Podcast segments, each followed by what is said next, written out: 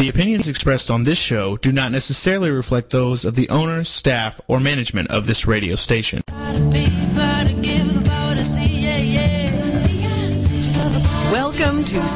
Raising Einstein. Your host, Tara Kennedy Kline, is out to dispel that myth of the perfect child and encourage parents to let them out of the box.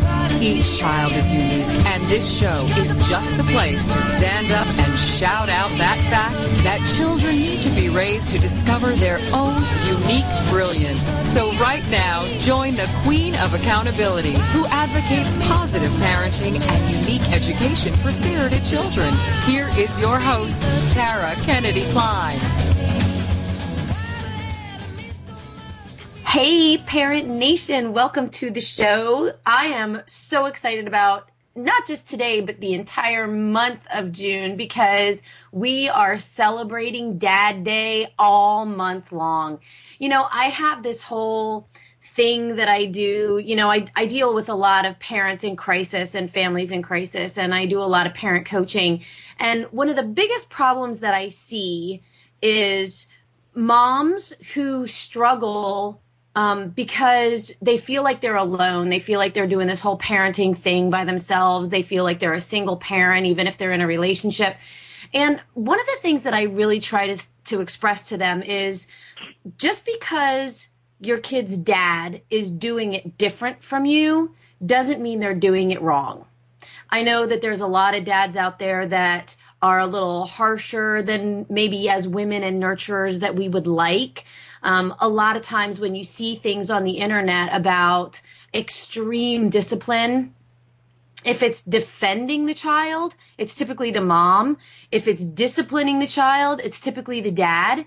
And then we'll put it out there under under a microscope for everybody to judge, blame, and shame everything that they're doing. And a lot of what we're seeing lately is shaming behavior. You know, dads putting their daughters on the corner with a sign around their neck to shame them, or you know, dads shooting up laptops, and you know, it's all kinds of crazy stuff that we're seeing. But what we don't see enough of is the great stuff that dads do. So what I wanted to do this month is I wanted to bring in some of the great dads that I have gotten to know through this work and um, through that have messages to share and books to share and all kinds of great information and tools and tips to give you because I know that a lot of who listens to this show is moms. I get that. And here's the deal, ladies. We're all in this together. You know, it took both of us to make that kid. It takes both of us to raise that kid. And unless that kid is getting hurt, physically, emotionally, mentally by another by the other person, we kind of have to let them do their thing and teach them and guide them to be their most brilliant best selves. So with that, I am so super duper excited about my first Dad Day guest this month.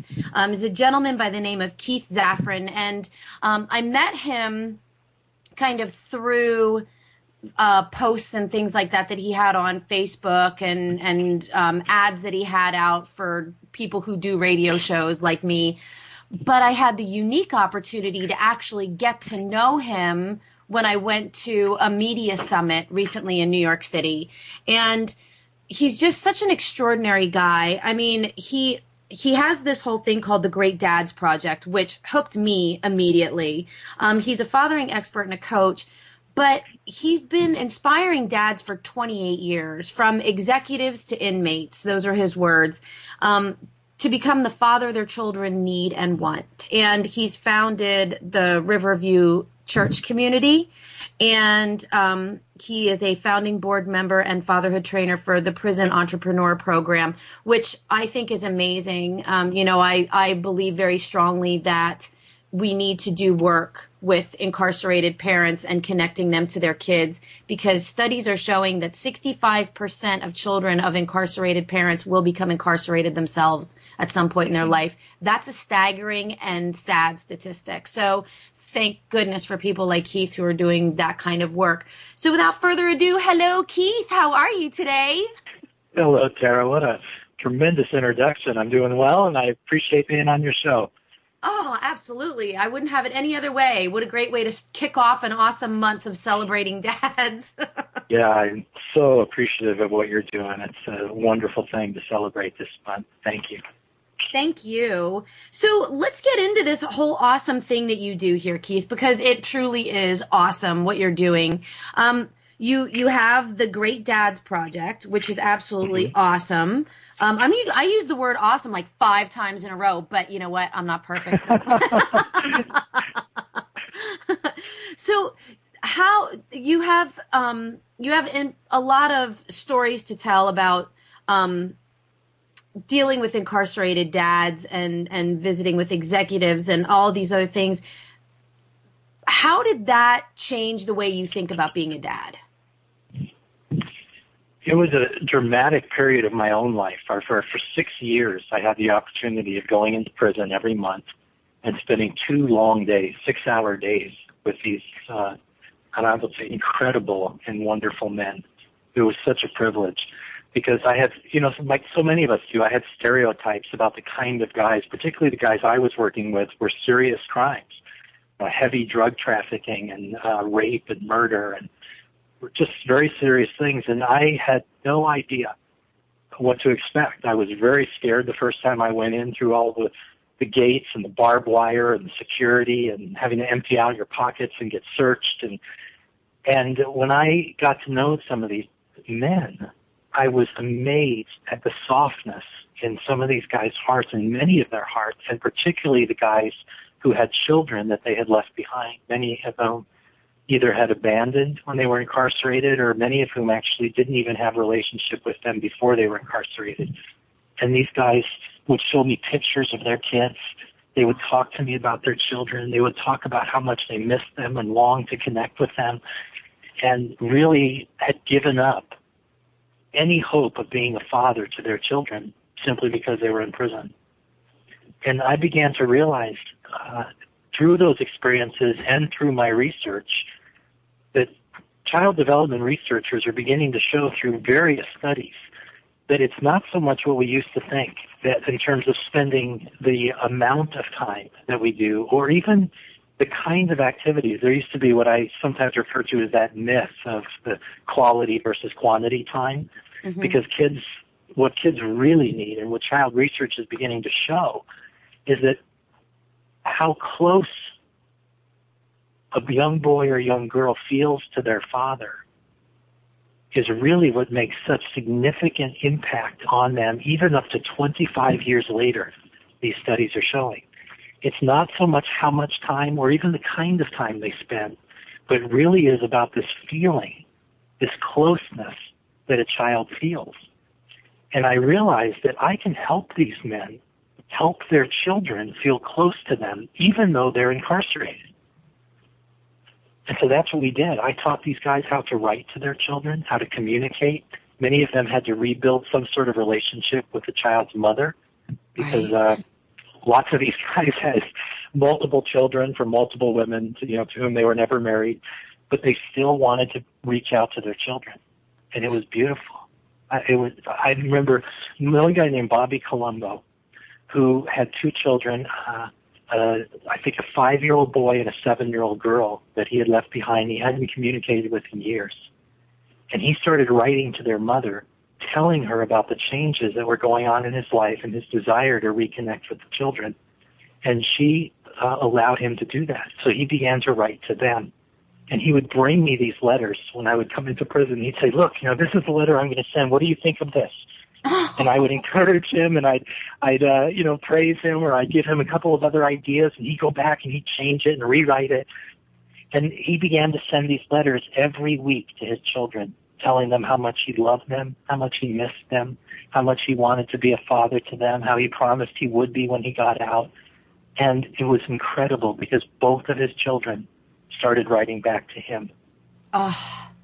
And after about a year, his seven year old, about eight year old daughter now, she started telling him, started praising him for the way that he was changing, for the good man that he is becoming. And he brought me these letters with tears in his eyes and said, look, look, you know, she's now affirming me the way you taught me to do for her. She learned this from me. Wow. wonderful.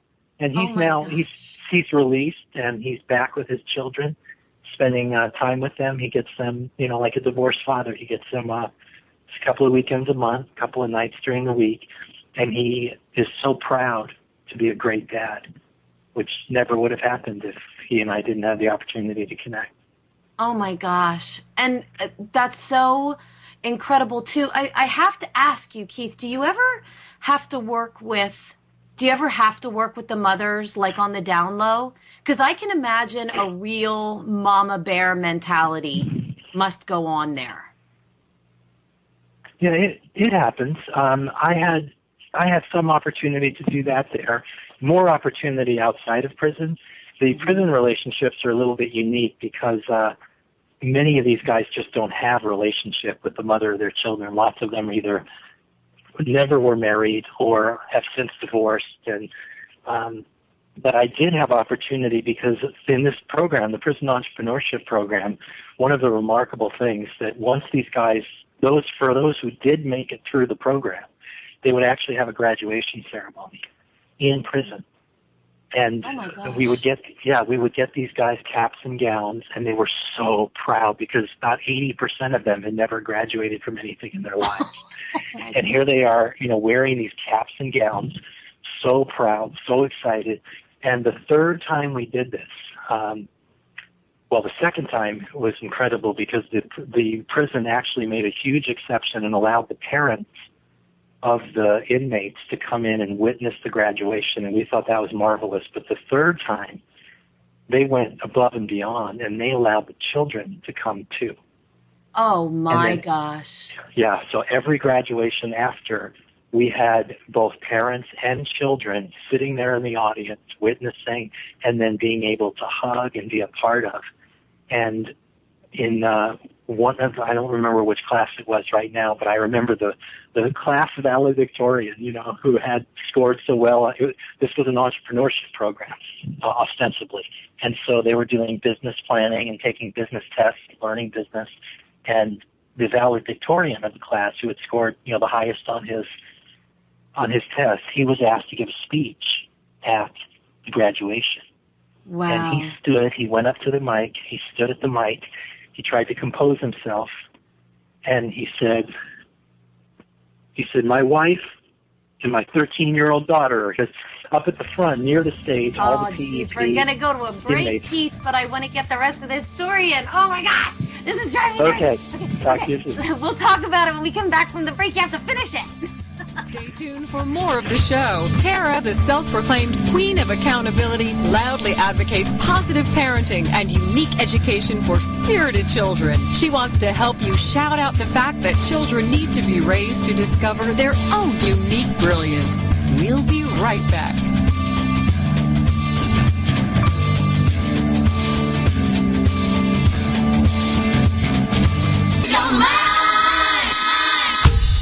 Lori Hurley, the social networking navigator, helps you overcome your overwhelm online and make social media easy. Every week, she shares the latest and greatest about social networking and welcomes industry experts and end users of different social media platforms to share their experiences moving their business forward online. Whether you are a Facebook fanatic or a lover of LinkedIn, Lori has you covered on all angles of social media, including Twitter, YouTube, blogging, Google Plus, and more. Lori shares her knowledge and love of educating others on all things social media with relevant material, engaging guests, and hot tips and techniques to help you soar down the social media highway. Join her every Wednesday at 4 p.m. Central Standard Time for the Social Networking News Hour here on the Woohoo Radio Network. Are you ready to start rocking that woohoo that only you do? Because Lisa Steadman is on a mission. She will dare you, challenge you, enlighten you, provoke, and empower you to bring out that inner woohoo. Lisa is an internationally acclaimed best-selling author. She's a breakup expert, a brand consultant, CEO of Woohoo Inc. and the Woohoo Radio Network. She will show you how to take your boohoo and turn it into woohoo. Get rebellious and get real. Get your dreams off the back burner. Get inspired and motivated to take action. Start rocking that woohoo that only you do in love, life, and business. She is going to be here for you every Wednesday at 1 p.m. Central Standard Time. Only here on the Woohoo Radio Network.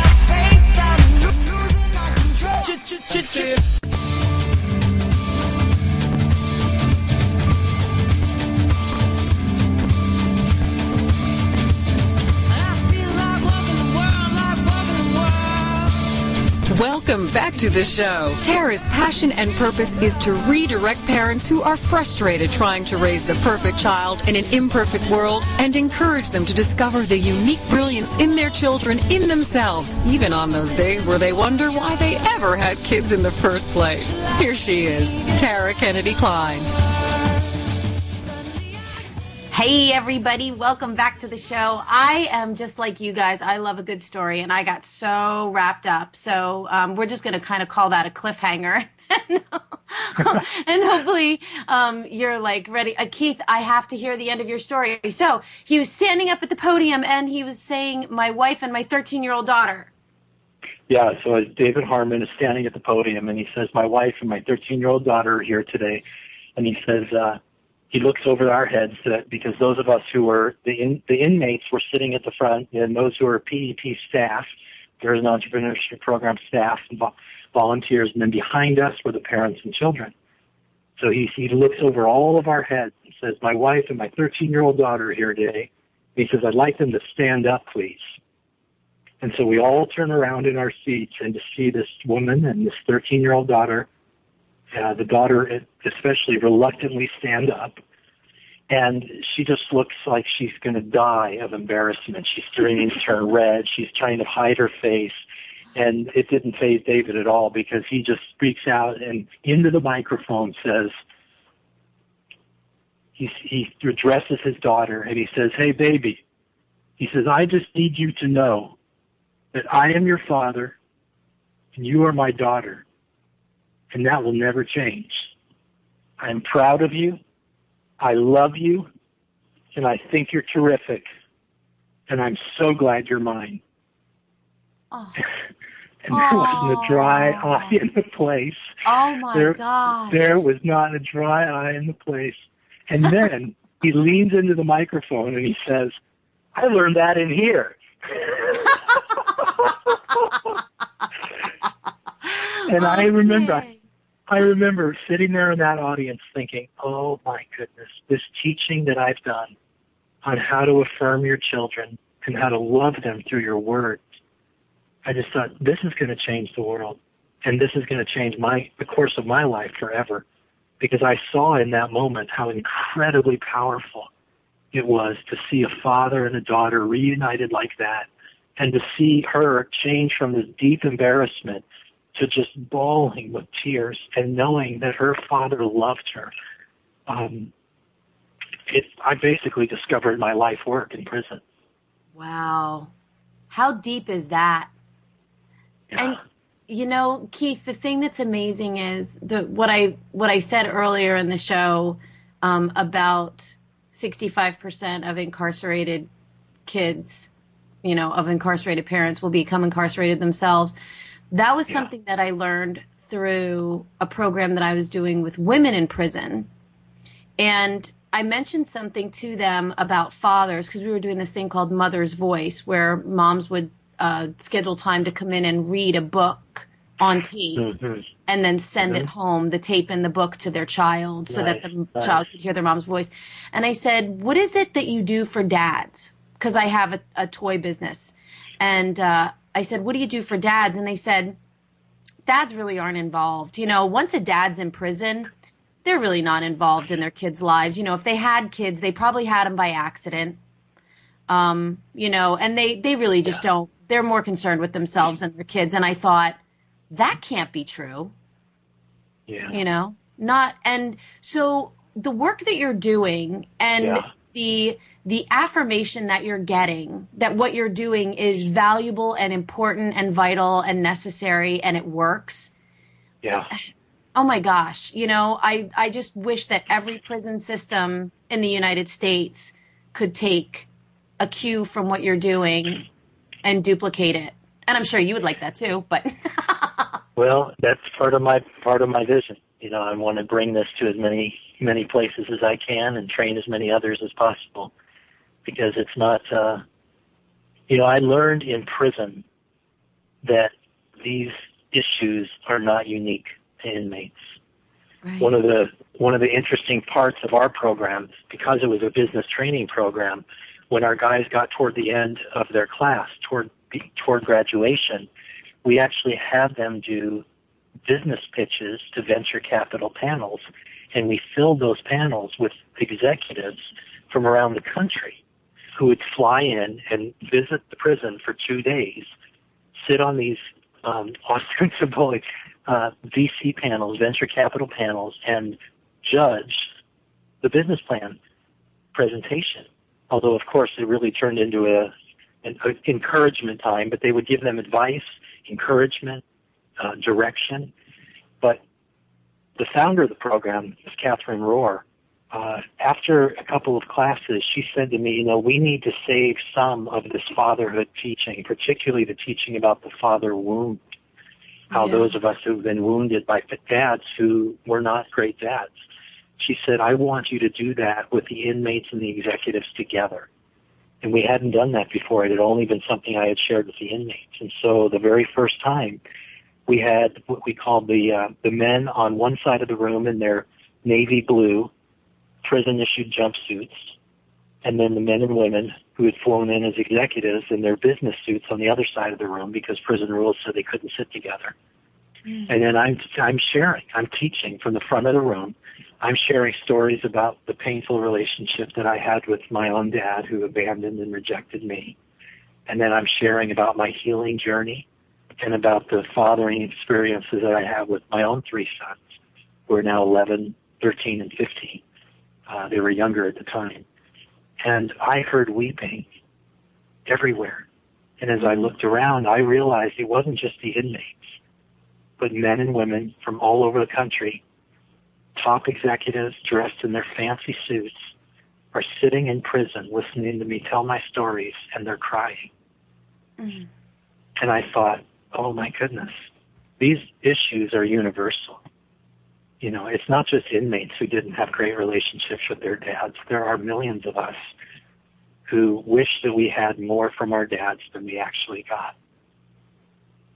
Absolutely. And there are millions, as you know, millions of men and women who want to be better moms and better dads than they're equipped to be. And that's when I realized that I need to take this work uh, not only to more prisons, but outside of prison as well. And that's what I'm trying to do now, Tara.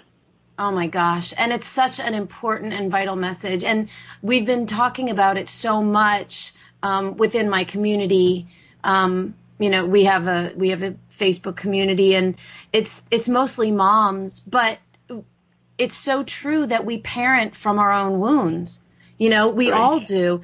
And, you know, if you're if you're parenting from a really, really deep wound, you're almost paralyzed. You know?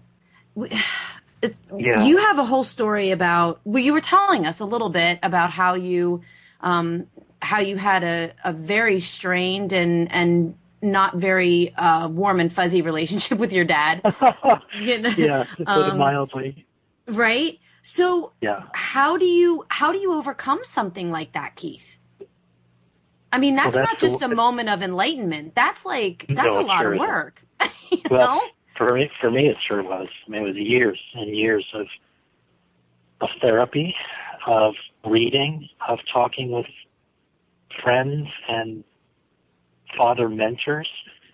I I essentially had to re-parent myself and forgive my dad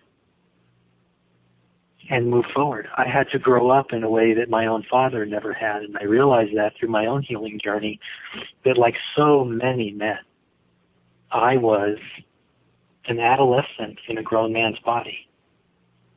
And my dad was the same way. Even though my dad had children, he had never I'm not even sure he had become aware, but he had certainly not done any of his own healing work. And he had never really grown up. And I find that so many of us men are that way because we have not, I put it this way, Tara, I say that most of us men are starved for affirmation because we just didn't get enough of it from our dads. We long, like so many little girls, long to know that their daddy loves them. We boys, for the most part, long to know that our dads are proud of us. Mm-hmm. That's what that's what communicates love to us men. We want to hear our dads say, "Oh, son, I'm so proud of you." And many of us never got that. And so we're starved for it, even as adults. And we never grew up. We never had our dads, in a sense, call us into our manhood or introduce us to the world of men because many of them weren't there. But what do you say? I mean, what I'm hearing from you, and we only have like another minute and a half until we go to our next break, but uh-huh. what do uh-huh. you, I, I really want to talk to you about the, that mentality because what I'm hearing from you is that you men, a lot of men are feeling starved for affection and affirmation and v- validation from their own fathers but yet the way they're raising their own children is completely diametrically opposed in model to what you're saying.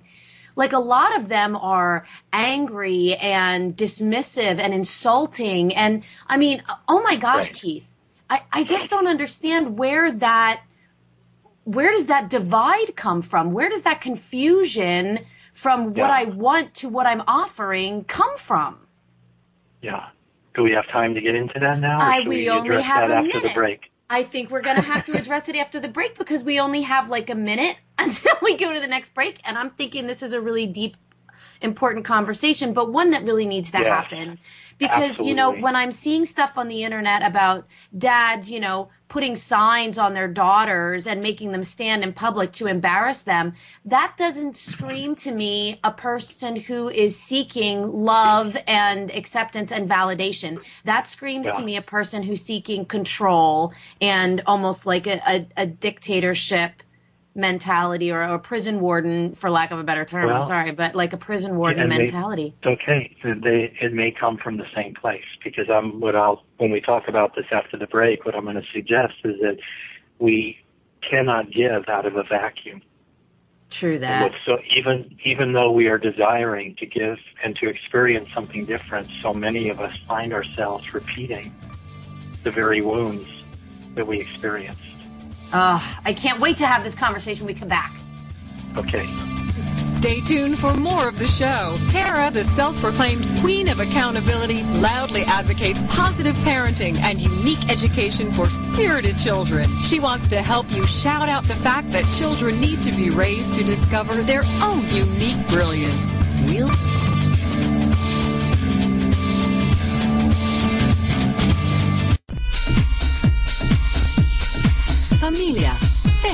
identity, tradición. Latina life is never boring, but it can be muy dramática. So how do you coexist between the old school ways of la abuela and the new school life you're creating for yourself without losing your faith, familia, identity, or tradiciones?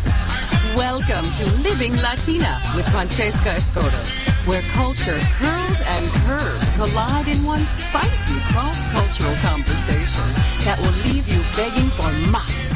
Francesca tackles all the important issues, from politics to family values, to religion to, you guessed it, relationships and men. As Chief Everything Officer at the Wow Factor, Francesca is passionate about showing women of all cultures, ages, and lifestyles how to rock what they've got with style, sass, and smarts. Be sure to join her every Wednesday at 8 p.m. Central Standard Time for Living Latina, only on the Woohoo Radio Network. Are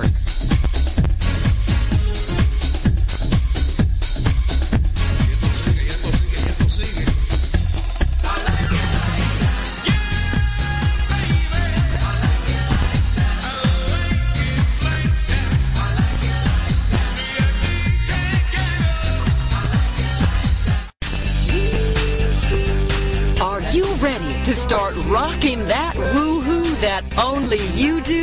Because Lisa Steadman is on a mission. She will dare you, challenge you, enlighten you, provoke and empower you to bring out that inner woohoo. Lisa is an internationally acclaimed best-selling author. She is a breakup expert, a brand consultant, CEO of Woohoo Inc. and the Woohoo Radio Network. She will show you how to take your boohoo turn it into woohoo. Get rebellious and get real. Get your dreams off the back burner. Get inspired and motivated to take action. Start rocking that woohoo that only you do in love, life, and business. She is going to be here for you every Wednesday at 1 p.m. Central Standard Time. Only here on the Woohoo Radio Network.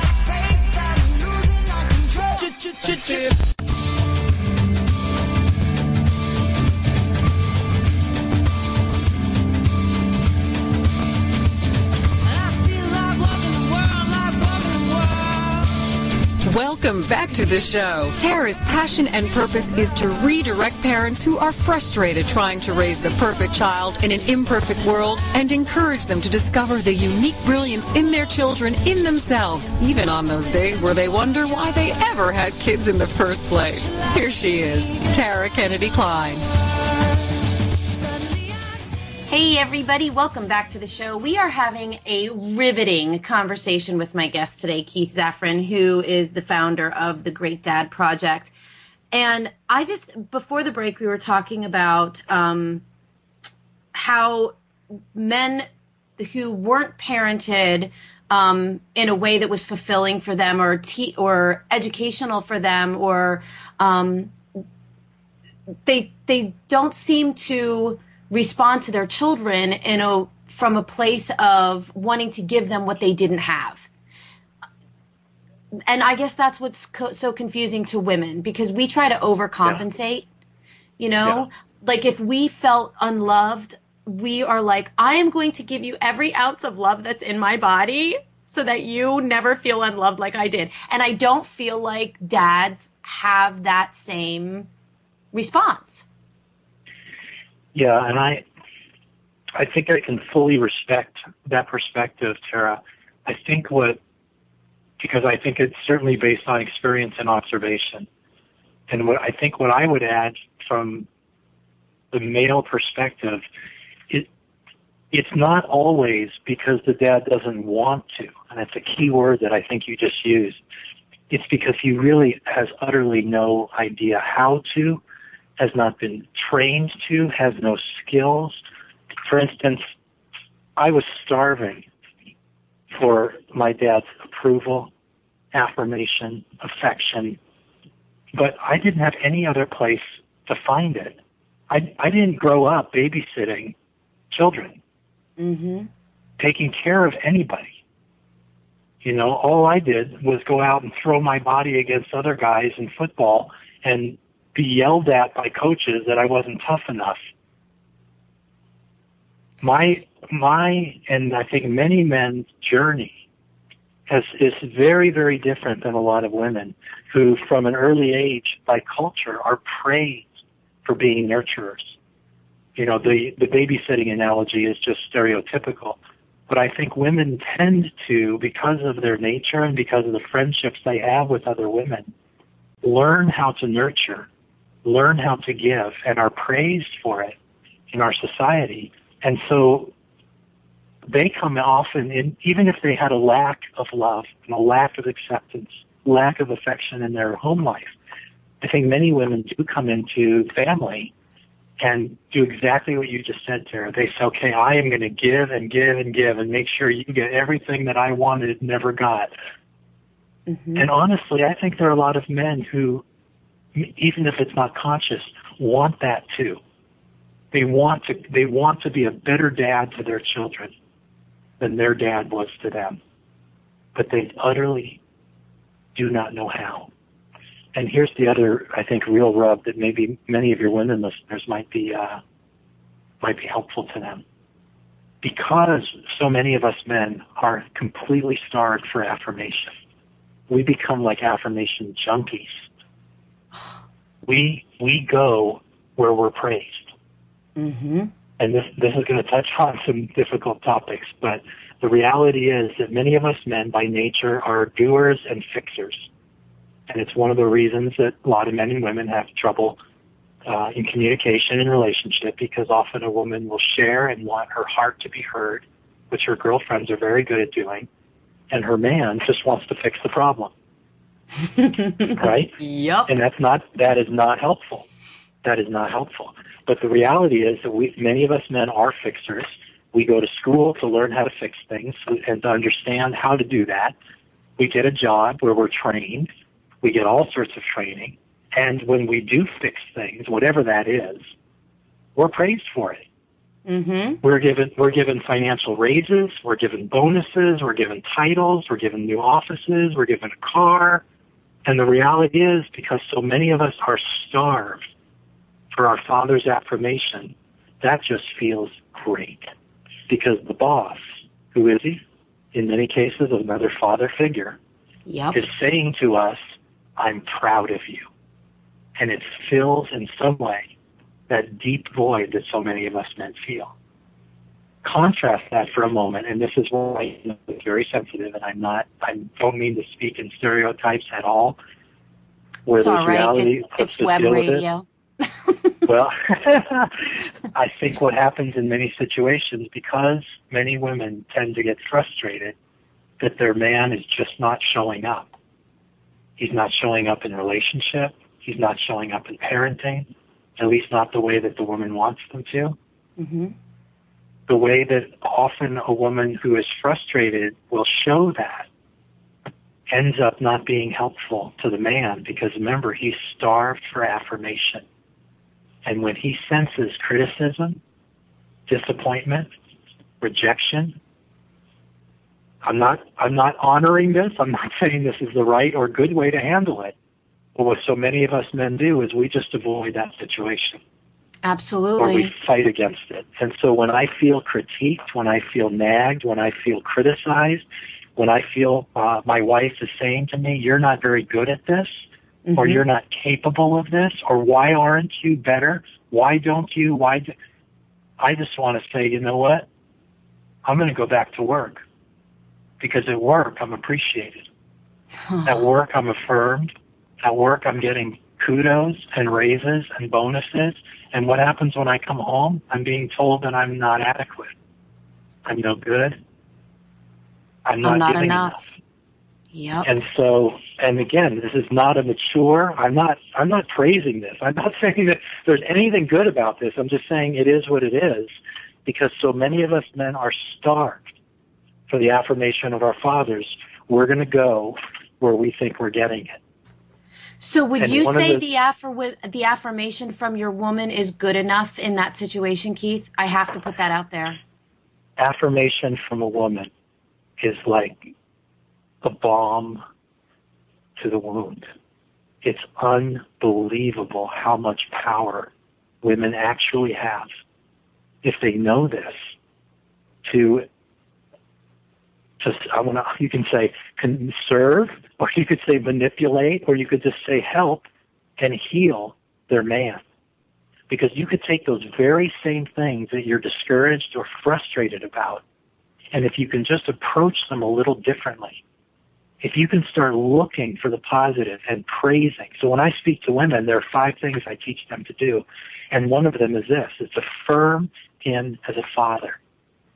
Because if you can find things, and I, I challenge women, if you can every night before you go to bed, find one thing, just one, that you can praise your man for, particularly related to him being a family man or a father. And it can be as simple as, you know, it was so good to have you home tonight for bedtime. Do you see how happy the kids are when you say goodnight to them, when you come home before they go to sleep and you kiss them goodnight on the forehead? Did you see how, how Judy smiled and grabbed you and hugged you? You're such a good dad, and it's so good to have you home. Same message, but how different does that come across from saying, How come you're never home before the kids are in bed? I love that. And that is completely in alignment with everything that we try to share. And here's my challenge question to you. So, So that same scenario, which I love because I'm all for finding the unique brilliance in people and celebrating them, right? But that same scenario, you don't know that dad walked through the door. And the first thing he does is attack your child for something that they did that they were very proud of. I had a client who right. the child made something and was so proud of it. And when dad walked through the door, he ran up to him and showed him what he had made. And the first thing the dad did was flip shit on him for using his good wood and his good screws. Right. Well how do you find the brilliance in that, Keith? Well, of course, you don't find the brilliance in that. What you do is you, you try to go about um, encouraging that man, trying to say, okay, what's happening? What wound, you know, is being expressed here? And just saying, you know, you could say to him, honey, do you know that when you when you spoke to our son that way, I don't know if you noticed, but did you see the look on his face? And to say, you know, he'd been waiting all day to show that to you, and you're right. He should have asked you, you know, you affirm and say, you're right. He should have asked. He shouldn't have used that word. Um, but the reason he was doing that was because he loves you and he is seeking your affirmation. He needs you. And you are, you are and can be such a great dad. You might even say, I know that you didn't receive enough of that from your dad, but you know, you can break that cycle. I know you can. You can become a great dad, even better than you already are. You know, wow. it's that kind of positivity that can turn situations like that around. But of course, you know, the natural thing, of course, is to blow up and say, oh my God, do you see what you did? And it comes across as criticism. Sure. It comes across as rejection. And all that does is say, you know, forget it. And what's the, what's the point? Bad yeah, daddy's home, you know? Yeah. Yep. Oh my gosh, so valuable. That information, that alone what you just shared, that alone is worth the price of admission for me. I mean, that is going to change the way so many people, because we want to fix, we want to nurture, and to know sure. that we can nurture and fix instead of trying to condemn and correct. And you know, that is, I think that's a big distinction. And I, you know, we only have 30 seconds until we're going to go to our next break, but I think that's a really big distinction to, there is a difference between connecting and correcting. Yeah. You know, if you can look at yeah. someone and say, you know what, I understand why you did that, and you're such a great dad, are you open to some feedback? Instead of saying, that was horrible and look what you've done to our kid. When we come back, we're going to find out how people can get in touch with you, and then we're going to talk about your Great Dad Challenge when we come back after this break. Stay tuned for more of the show. Tara, the self-proclaimed queen of accountability, loudly advocates positive parenting and unique education for spirited children. She wants to help you shout out the fact that children need to be raised to discover their own unique brilliance. We'll be right back.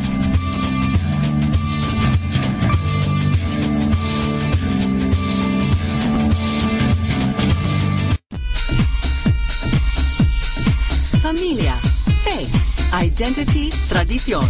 Latina life is never boring, but it can be muy dramática. So how do you coexist between the old school ways of la abuela and the new school life you're creating for yourself without losing your faith, familia, identity, or tradiciones?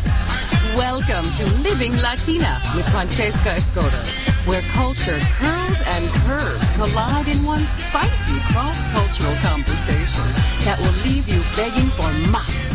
Francesca tackles all the important issues, from politics to family values, to religion to, you guessed it, relationships and men. As Chief Everything Officer at the Wow Factor, Francesca is passionate about showing women of all cultures, ages, and lifestyles how to rock what they've got with style, sass, and smarts. Be sure to join her every Wednesday at 8 p.m. Central Standard Time for Living Latina, only on the Woohoo Radio Network.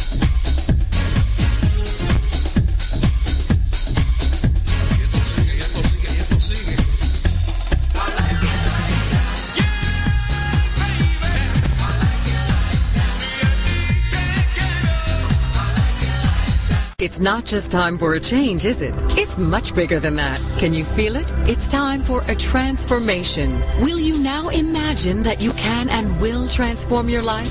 Will you suspend your disbelief and imagine that all things are not just possible, but probable? Imagine that you will meet guides, mentors, and trusted friends who believe in you, hold your hand as they point the way, and teach you to trust your own wisdom. The first of these friends is spiritual girlfriend Gail Carruthers. Gail will show you how to believe. Believe your perfect divine wisdom will reveal your worthiness. Believe that knowing your power will open your boundless courage. Courage to live consciously, fearlessly, and joyfully. And then know, know all these things are already here and waiting for you to bring them into your divine life. She is here to help you discover, believe, and know. So join Gail, your spiritual girlfriend, every Friday at noon Eastern Standard Time. Only here on the Woohoo Radio Network.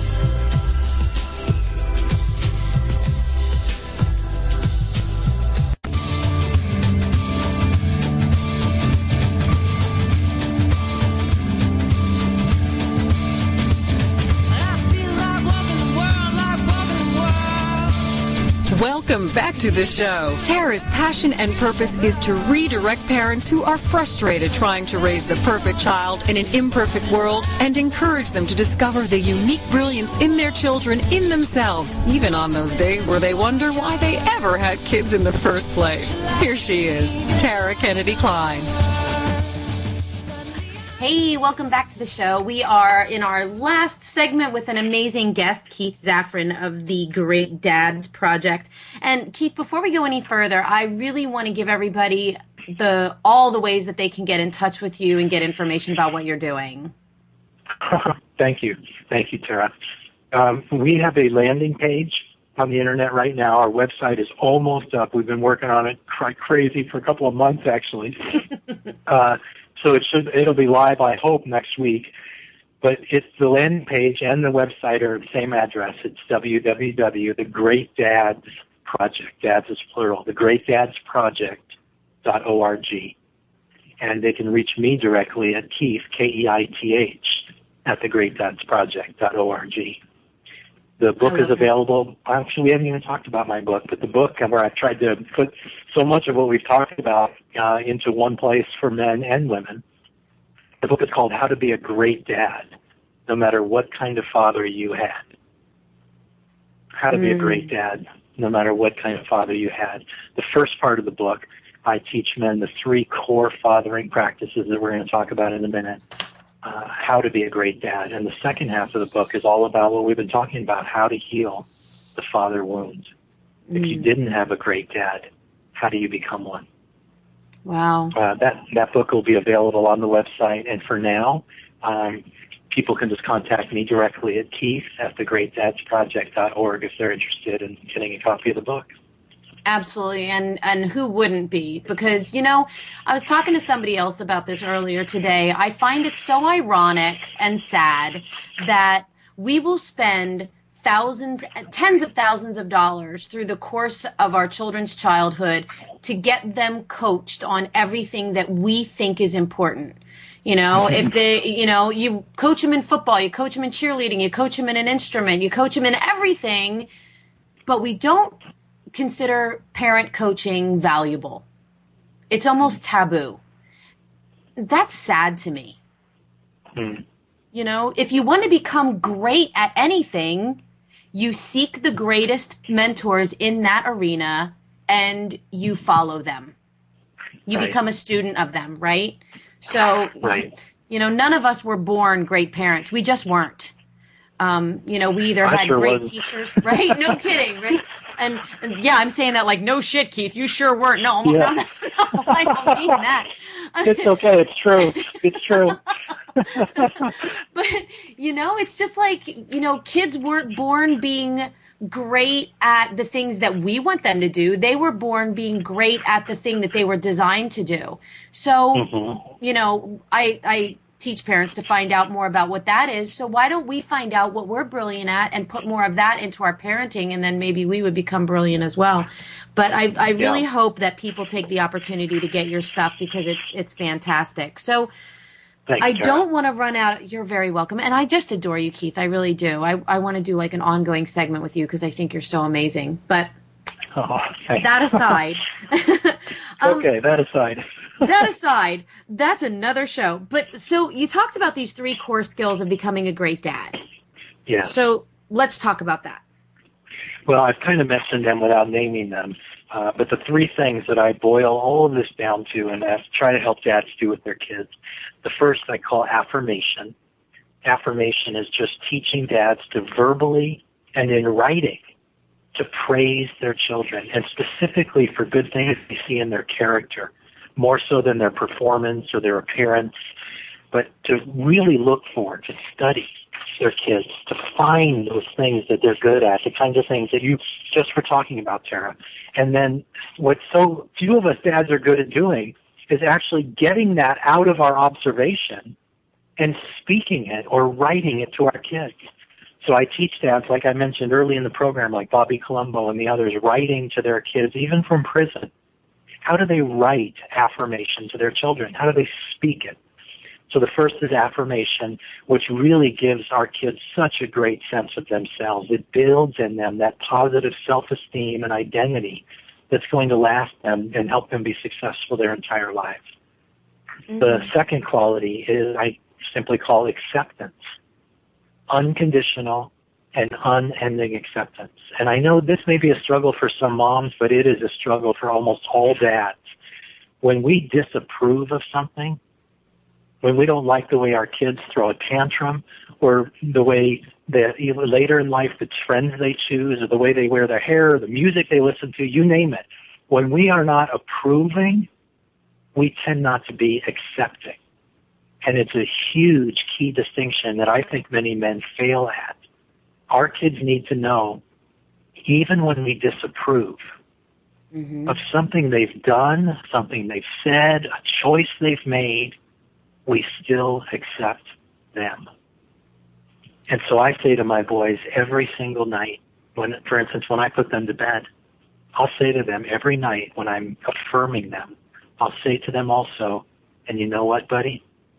I will love you forever, no matter what. And when there's something specific that has come up, like one of my sons, uh, my older son has a real issue about lying. And I'll say to him, I'll say, buddy, when you lie to me, I tend to learn not to trust you. And that's not okay. I do not approve of your lying. But you know what? I still love you, and I always will, no matter what. Hmm. So I try to make that really clear to my boys that no matter what they do, even if I significantly disapprove, they are accepted. And the reason acceptance is so important for our kids is that's what teaches them they have a place to belong. They know they're always welcome. They know they always belong. And they don't have to go and find that belonging somewhere hmm. else. In the arms of another man, in a gang, in another situation that's not going to be healthy for them. So It's so- affirmation. sorry, go ahead. I think the thing that's really important to remember about that too is acceptance is not the same as approval. Absolutely. Absolutely. And I can think that's where a lot- and yeah. accept. And Yeah. the problem is when I don't make that distinction, Tara, what my kids experience is rejection. Yes. I think I'm disapproving of a choice they've made or a behavior that they've exhibited, but what they feel is rejection of the person. Yep. And I have to make that's my responsibility as a parent to make that clear. Thank you for the clearing that thing, up. Oh, thank you. The third thing I teach dads is affection. And oh, so many of us dads are not good at this, even with our wives, right? We, Yep. Because we didn't, we didn't get it. We just don't understand how much love is communicated through a touch. You know, too many of us men are sure I love you. Of course I love you. Well, then why don't you ever touch me? And I try to drive home with my kid, with my uh, the men I work with, what I do with my own kids. I mean, I've got boys, and now I've got teenage boys, and they still we touch all the time. My kids still sit on my lap when we're watching movies. My oldest son, who's 15, he'll come plop down right next to me and he lifts up the back of his shirt while we're watching a movie and he wants me to put my hand and scratch his back or, you know, give him a little massage while we're watching. He calls it my special stuff. He says, Dad, do your special stuff. and I kind of just knead his muscles with my fingers, you know, because he's an athlete and he gets sore at night. He wants me to rub his calves. So I'm constantly touching my boys and roughhousing with them. It's a wonderful way to to demonstrate affection, man to son. You know, as your kids get older, my kids always want to roughhouse and wrestle, and they want to be touched. And as long as it's not in an overly rough or uh, injury sort of way, uh-huh. roughhousing can be wonderful with boys. But I'm constantly teaching dads to both physically and verbally show affection to your sons and your daughters. Tell them. Don't just love them by providing. Tell them how much you love them and show them with a tender touch, an appropriate kiss, an arm around the shoulder, brushing your daughter's hair, roughhousing with your boys, fist bumping, chest bumping, playing games that are physical like thumb wrestling. My kids love that. Anything where you can touch communicates that our kids are lovable and they deserve the kinds of relationships that are going to be good for them in their future.